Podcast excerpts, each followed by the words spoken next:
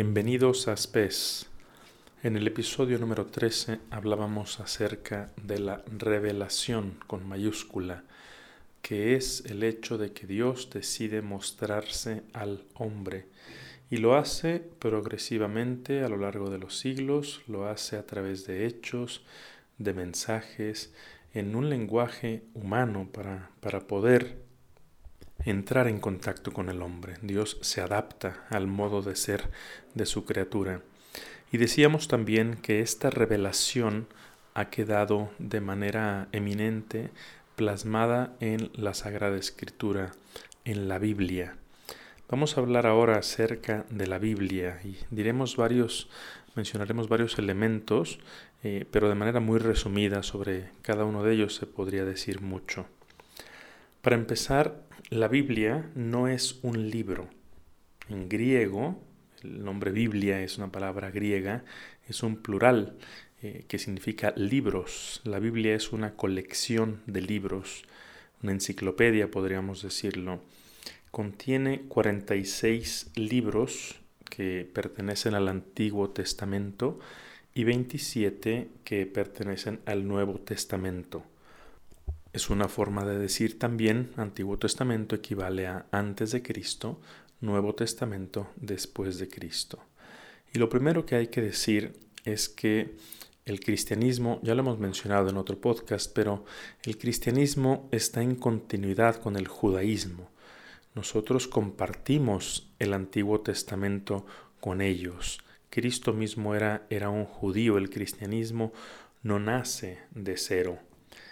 Cuando hablamos de, judíos, pues nos referimos al pueblo de Israel, que es una nación, pero también es una raza y también es una religión, y en ese sentido pues está limitado a un número de personas.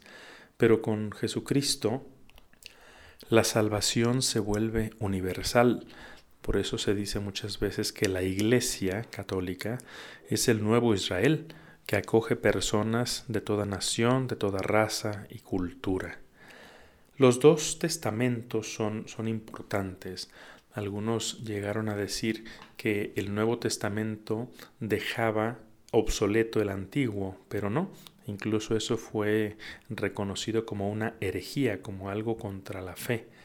¿Por qué se utiliza la palabra testamento? También se, se puede traducir como alianza. La alianza es, es un pacto muy fuerte entre dos partes, entre dos personas. En el Antiguo Testamento eh, o en los libros de la Antigua Alianza, Dios establece eso, una alianza con su pueblo. Él le dice, yo seré tu Dios y tú serás mi pueblo. Es una alianza que Israel rompe continuamente.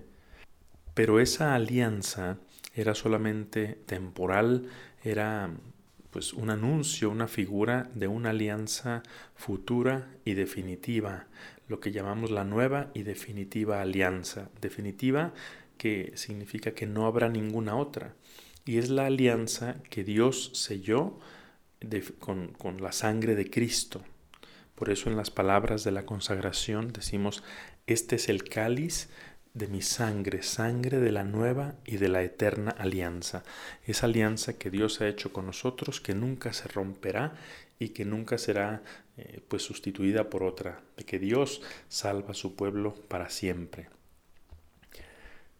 Entonces decíamos que los dos testamentos son, son necesarios. No es que el Nuevo Testamento descarte por completo al Antiguo. De hecho, no se entienden el uno sin el otro. El Antiguo Testamento prepara, anuncia, prefigura, como decíamos, es otra palabra, es decir, da como señales, y el Nuevo Testamento cumple y lleva a, a, una perfección definitiva lo anunciado en el Antiguo. Entonces los dos se necesitan el uno al otro. Ahora bien, la Biblia es eh, una colección de libros, o vamos a decir es un libro para simplificar, eh, es un libro muy peculiar, no es como cualquier otro libro. ¿Qué, ¿Qué hace de la Biblia un texto especial?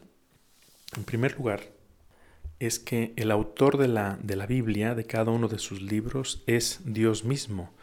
La iglesia de los primeros siglos, con, la autoridad que recibió de Cristo y con esa asistencia especial del Espíritu Santo que, que garantiza la, la rectitud de la fe, la iglesia reconoció que estos libros eran inspirados por Dios, que su autor era Dios mismo y no los hombres. Y no solamente su autor, sino que las palabras que ahí se contienen son la voz misma de Dios, expresada en palabras humanas. Es decir, son palabras divinas en lenguaje humano.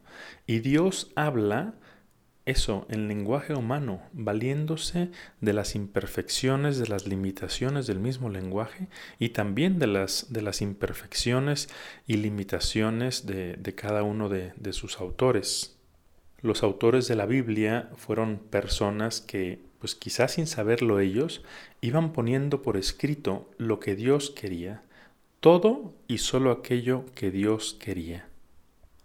Y al decir que, la Biblia eh, es, es de autoría divina, pues eso implica también que la Biblia no contiene errores. Pero aquí hay que entender a qué nos referimos, porque uno podría encontrar ciertas afirmaciones de la Biblia pues incluso datos científicos que, contrastan con, con, verdades científicas también ya, ya confirmadas, ya reconocidas. Pero por eso es importante entender que la verdad que la Biblia busca transmitir es una verdad salvífica. Es decir, la Biblia te transmite la verdad de la salvación, de quién es Dios, de cómo llegar al cielo. Si tú vas a la Biblia queriendo encontrar ciencia, pues estás buscando en el libro equivocado. La verdad de la Biblia es salvífica, no científica ni de ningún otro orden. Alguno decía que la Biblia no te dice cómo va el cielo, sino cómo vas al cielo, no cómo se mueven los astros.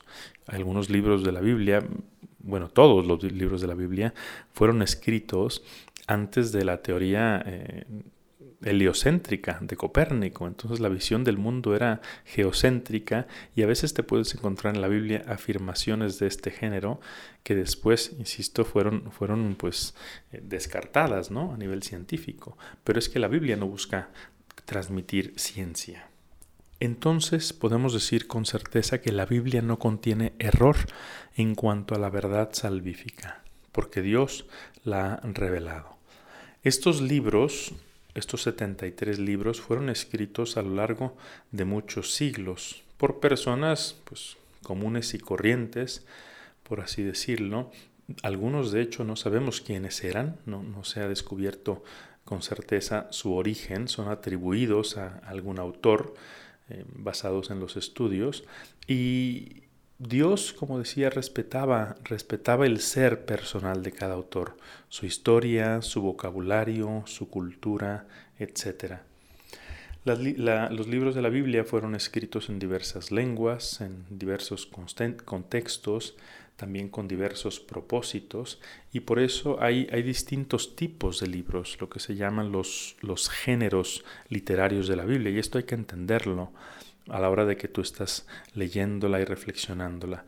Hay libros históricos, hay libros narrativos, hay libros también rituales o, o legislativos, hay libros poéticos, hay libros sapienciales, o sea, que, te narran o que te transmiten eh, dichos eh, de, sabiduría, etc. Entonces hay distintos géneros literarios en la Biblia.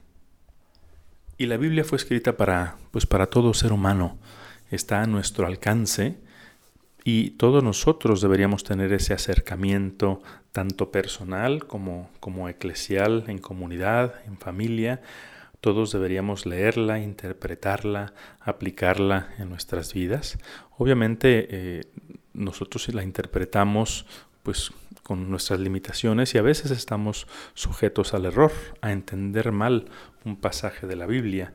Y, por eso Dios también quiso darnos una, una seguridad que es que la iglesia es la mm, intérprete autorizada de la Sagrada Escritura. Porque si no caeríamos en el, en el subjetivismo y, se pueden interpretar los libros de la Biblia o algunos pasajes de distintas maneras, incluso opuestas. Entonces podemos tener la, la tranquilidad de que la Iglesia siempre interpretará la Sagrada Escritura con, según la mente, la mente de Dios, según el Espíritu Santo. En otro episodio sucesivo hablaremos de cómo acercarnos a la Biblia, cómo, cómo leerla, hasta que nos volvamos a encontrar, que Dios te sostenga en la palma de su mano.